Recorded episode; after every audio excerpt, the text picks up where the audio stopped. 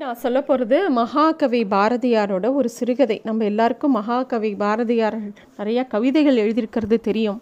ஆனால் அவர் அழகான நிறைய கதைகளையும் எழுதியிருக்கார். இதில் வந்து இந்த கதையில் அவர் வந்து தனக்கு நடந்த ஒரு விஷயத்தையே ஒரு கதையாக எழுதியிருக்கார். அதில் அவர் தான் அந்த கதை சொல்லியாக இருக்கார்.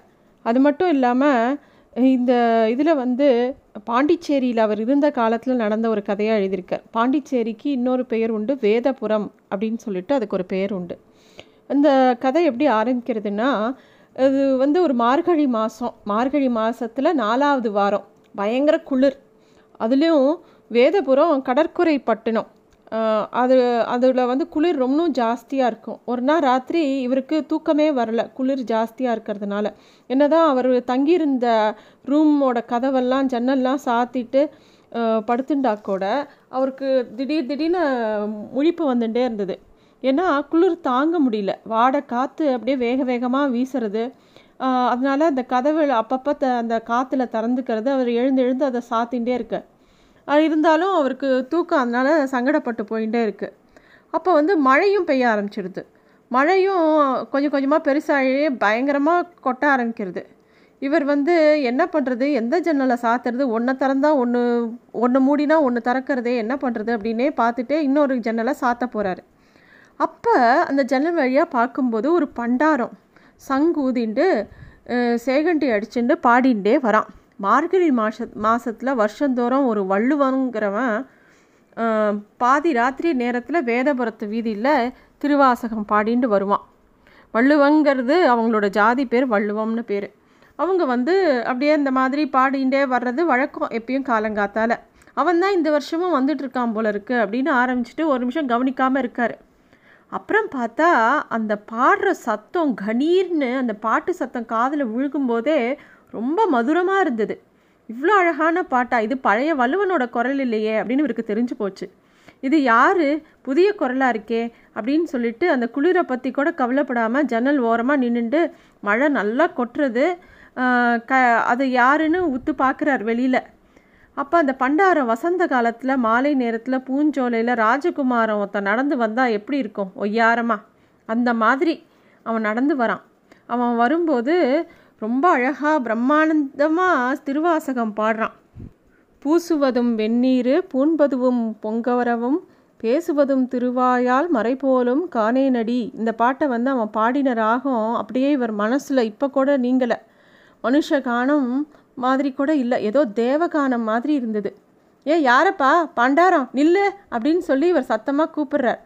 அவன் நிற்கிறான் நீ போன வருஷம் திருப்பள்ளி எழுச்சி பாடி வந்த மாதிரி தெரியலையே. நீ யாரு? அப்படின்னு கேட்டோடனே நான் போன வருஷம் பாடினவரோட மகான். நான் பாடினது திருச்சாழல் அப்படின்னு சொல்கிறாரு இவன் பேசுகிற உடனே டக்குன்னு அப்படி பதில் சொல்கிறத பார்க்கும்போது இவருக்கு என்னடா அது இவன் ரொம்ப பேசுகிறானே அப்படிங்கிற மாதிரியே தோன்றுறது உன் பேர் என்ன? அப்படின்னு கேட்குறார் என் பேர் நெட்டை மாடன் அப்படின்னு சொல்கிறான் அவன். சரிப்பா அப்படின்னோடனே அவன் ரெண்டு அடி போனோடனே ஐயரே உன் பேர் என்ன? அப்படின்னு அவன் திருப்பி கேட்குறான் இந்த மாதிரி அவரை யாருமே திருப்பி கேட்டதில்லை.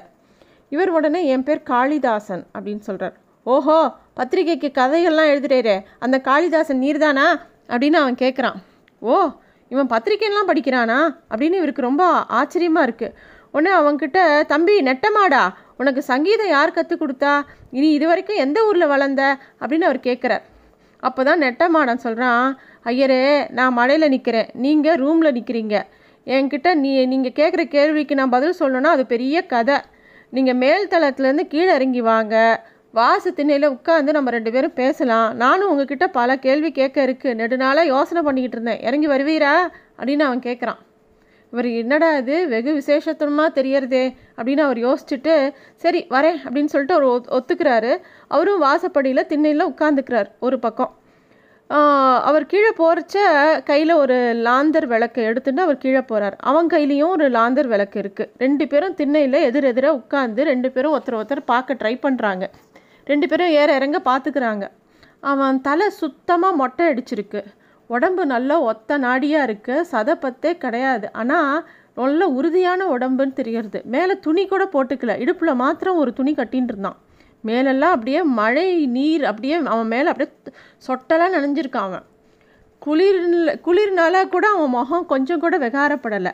அவனை பார்த்தோன்னே ஏதோ ஹம்ச பக்ஷி இவருக்கு ஞாபகம் வருது. அவ்வளோ அப்படி இருக்கான் அவன். அவன் முன்னாடி பேசுகிறதெல்லாம் பா நினச்சி பார்க்குறாரு அவர். இவன் என்னடா என்ன அப்படியே அண்ணன் நட மாதிரின்னா நடந்துன்னு வந்தான் இவன். இந்த மழைக்காக இப்போ மழையில் வரவங்களாம் அப்படியே பதட்டமாக இல்லை வேகமாக அந்த மழையை கடக்கணும்னு இல்லாமல் ரொம்ப ஒய்யாரமாக நடந்து வந்தானே அப்படின்னு அவனை பற்றி யோசிச்சுட்டே இருக்காரு. மேலும் அவனை பார்த்தா ஏதோ கோவிலில் அன்னவாகனம் சாமி வந்து அதில் ஊர்வலம் வந்தால் எவ்வளோ பொறுமையாகவும் இனிமையாகவும் இருக்குமோ அந்த மாதிரி ஒரு பொறுமையும் இனிமையும் அவன் முகத்திலேயே ஒரு வசீகரம் இருந்தது. அவனை பார்த்துட்டே இருக்கார். அப்போ அவனை நோக்கி கேட்குறார் என்கிட்ட ஏதோ கேள்வி கேட்கணுன்னு ரொம்ப நாளாக யோசனை பண்ணிகிட்டு இருந்தேன்னு சொன்னியே கேளு அப்படின்னு இவர் கேட்குறார். அப்போ நெட்டமாட சொல்கிறான் உங்ககிட்ட கேள்வி கேட்கணுன்னு விருப்பம் இருக்கிறதா நான் தெரிவிக்கலை. உங்களோட சம்பாஷணை செய்ய வேணும்னு தான் எனக்கு ஆசை. நீங்கள் ஏதாவது கேள்வி கேளுங்க நான் ஜவாபு சொல்கிறேன் அதுதான் எனக்கு உகந்த சம்பாஷணை அப்படின்னு அவன் சொல்கிறான் இது என்னடா சங்கடம் அப்படின்னு இவர் யோசிக்கிறார். இருந்தாலும் சரி அவன்கிட்ட கேட்கணும்னு அவர் நினச்சதை அவர் கேட்குறார். நீ சங்கீதம் எங்கே படித்த இத்தனை காலம் எந்த ஊரில் இருந்த? அப்படின்னு கேட்குறார். உடனே அவன் சொல்கிறான் அறிவூர் வீண ரகுநாத பட்டர் மகன் ஆஞ்சநேயர் பட்டர் கிட்ட தான் நான் சங்கீதம் வாசித்தேன் இது வரைக்கும் அந்த ஊரில் தான் வாசம் பண்ணேன் அப்படின்னு சொல்கிறான் இவருக்கு ஒரே ஆச்சரியம் தம்பி நெட்டமாடா நீ ஜாதியில் வள்ளுவனாச்சே ரகுநாத பட்டர் ஆஞ்சநேயர் பட்டர் அப்படிங்கிற பேரை பார்த்தா ஏதோ பிராமண சமூகத்தை மாதிரி தெரியறது. அந்த ஜாதியினர்லாம் பிராமணருக்கு தான் பிராமணம் பிராமணன் ப பக்கத்தில் வேற யாராவது ஜாதிக்கார வந்தால் தீண்டல் தோஷம்னு தள்ளி போவாங்களே. அப்படி இருக்க அவங்க எப்படி உனக்கு சங்கீதம் சொல்லி கொடுத்தாங்க அப்படின்னு கேட்குறார் அதுக்கு நெட்டமான சொல்கிறான் நீங்கள் கேட்ட கேள்வி கரெக்டு தான். இருந்தாலும் அதுக்கு ஜவாப் சொல்லணுன்னா என்னுடைய கதையை ஆரம்பத்துலேருந்து சொல்லணும். அவ்வளோ தூரம் நீங்கள் பொறுமையாக கேட்பீங்களா அப்படின்னு கேட்குறான் அதுக்கு என்ன கேட்குறேன் சொல்லு அப்படின்னோடனே நெட்டமாடம் சொல்கிறான் நான் வேதபுரத்துலேருந்து இருபத்தாறு வருஷத்துக்கு முன் முன்னாடி பிறந்தேன்.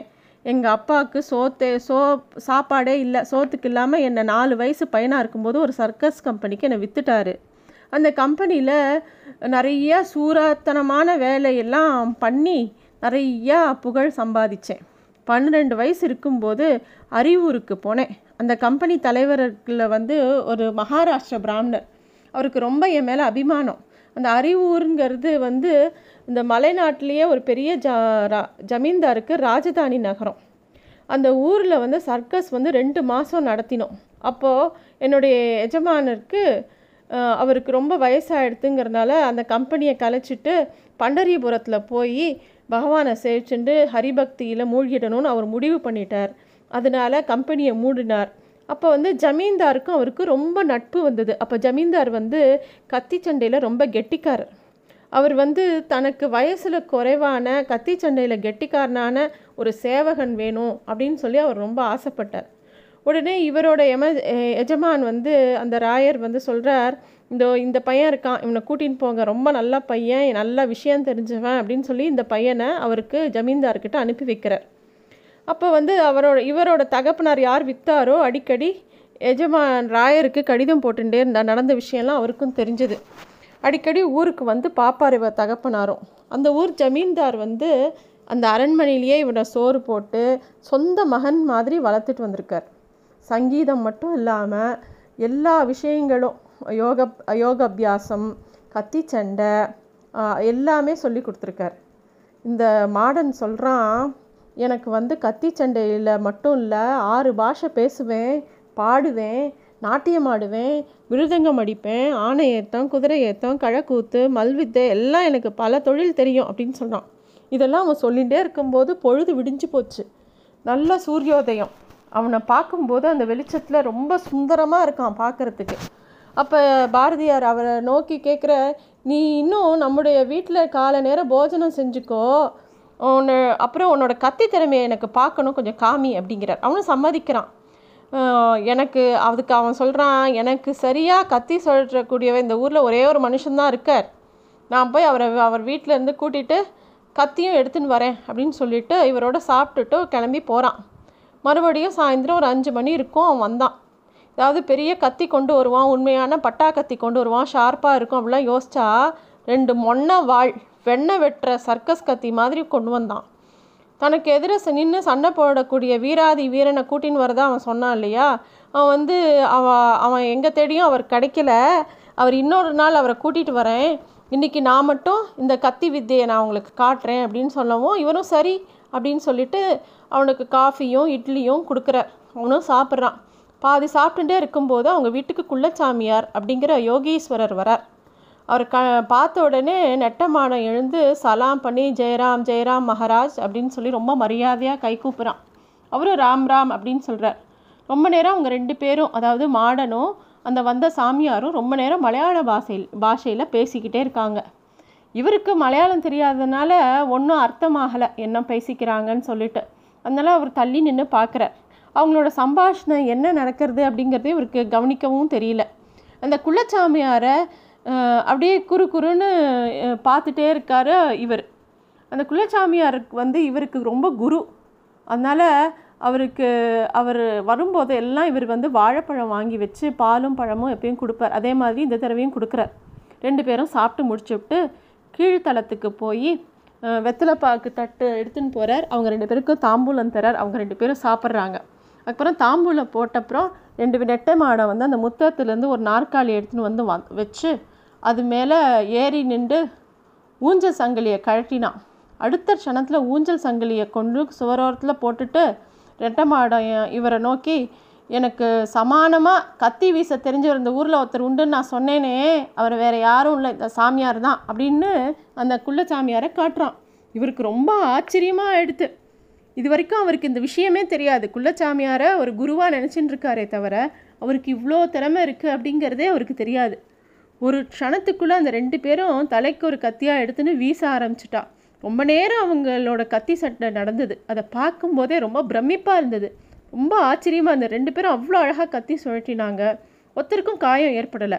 ஆனால் நடுநடுவே இவங்க தலை போயிடுமோ அவங்க தலை போயிடுமோன்னு நமக்கு படபடன்னு நெஞ்சு அடிச்சுக்கிற மாதிரி அப்படி ஒரு சண்டை போடுறாங்க. ரெண்டு பேரும் கொஞ்ச நேரத்தில் சண்டையை போட்டுட்டு அந்த கத்தியை கீழே போட்டுட்டு கொஞ்சம் கூட ஆயாசமோ ஒரு டயர்ட்னஸோ எதுவுமே இல்லாமல் திருப்பியும் மலையாளத்தில் பேச ஆரம்பிச்சிட்டாங்க. அவங்க என்ன பேசுகிறாங்க அப்படிங்கிறதும் புரியவே இல்லை. அப்புறம் கொஞ்ச நேரம் கழித்து நெட்டமாடன் கிளம்பி போயிட்டான். குள்ளச்சாமியார் அப்போ தான் இவரை பார்த்து சொல்கிறா தம்பி காளிதாசா இந்த நெட்டமாடம் வந்து சாதாரண பட்டவன் இல்லை. ராஜயோகத்தினால சித்த சித்தத்தை கட்டினவன். அவன் வந்து தன்னோட யோக சக் சித்திக்கு தான் இந்த வாட் போகிற ஒரு வழியாக வச்சுட்டுருக்கான் இவனுக்கு நிகராக வாழ் சுழற்றுறவங்க இந்த பூ உலகத்திலேயே கிடையாதுன்னு நான் சொல்லுவேன். அவன் வந்து தனக்கு கொல் தன்னை கொல்ல வந்த பாம்பை கூட திருப்பி கொல்லக்கூடாதுன்னு நினைக்கிற ஒரு அஹிம்சவாதி அதனால தான் அவன் வந்து கூர்மையான கத்தியை வச்சு சண்டை போட மாட்டேங்கிறான். மொன்ன கத்தியை வச்சுன்னு சண்டை போடுறான். மகா யோகி அவன். கொலை தொழிலே அவனுக்கு பிடிக்காது. அவன் யாருக்குமே எந்த கெடுதலும் நினைக்கவும் மாட்டான் பண்ணவும் மாட்டான். உடம்பு நல்லா வசமாகும்படி செய்யக்கூடிய பல யோகத்தில் ஹடயோகங்கிறது ஒன்று முக்கியமான ஒன்று அது அவனுக்கு நல்ல கை வந்தவா கை வந்த ஒரு விஷயம். அவன் வந்து நிறையா எல்லாருக்கும்லாம் எல்லா விஷயத்தையும் பண்ணி காட்ட மாட்டான். அவனோட திறமையை வச்சுட்டு சில இடங்களை மட்டும்தான் காமிப்பான். வள்ளுவ குணத்தில் பிறந்தாலும் நம்ம ஊர்லேயே இப்படி ஒரு மகான் இருக்கிறது எ- உனக்கே ஆச்சரியமாக இருக்கலாம். நிறைய பேருக்கு தெரியாது இவன் எவ்வளோ பெரிய மகான்னு. இனிமே இதுக்கெல்லாம் ஆச்சரியப்படாத. நம்ம பாரத தேசத்தில் ஹிந்துஸ்தானத்துக்கு பரதேசி பண்டாரங்கள்லாம் ரொம்ப மதிப்போடு நடத்துகிற தேசம் இது. நம்ம வந்து சாதாரணமாக ரோட்டில் போகிற எந்த பண்டாரத்தையும் கையெடுத்து கும்பிட்டு வீட்டுக்கு கூப்பிட்டு சாப்பாடு போட்டு உபச்சாரம் பண்ணுவோம் அந்த காலத்தில் இருந்து. ஏன்னா நமக்கு வந்து அவங்களுக்குள்ளே யார் பெரிய ஞானிங்கிறது நமக்கு தெரியாது. நம்ம ஊரில் இருக்கக்கூடிய எல்லா பரதேசி பண்டாரமாக இருக்க அலையிறவங்கள பாதி பேர் ஞானிகள் நமக்கு அது தெரியாது. அந்த மாதிரி ஒரு தேசம் இது.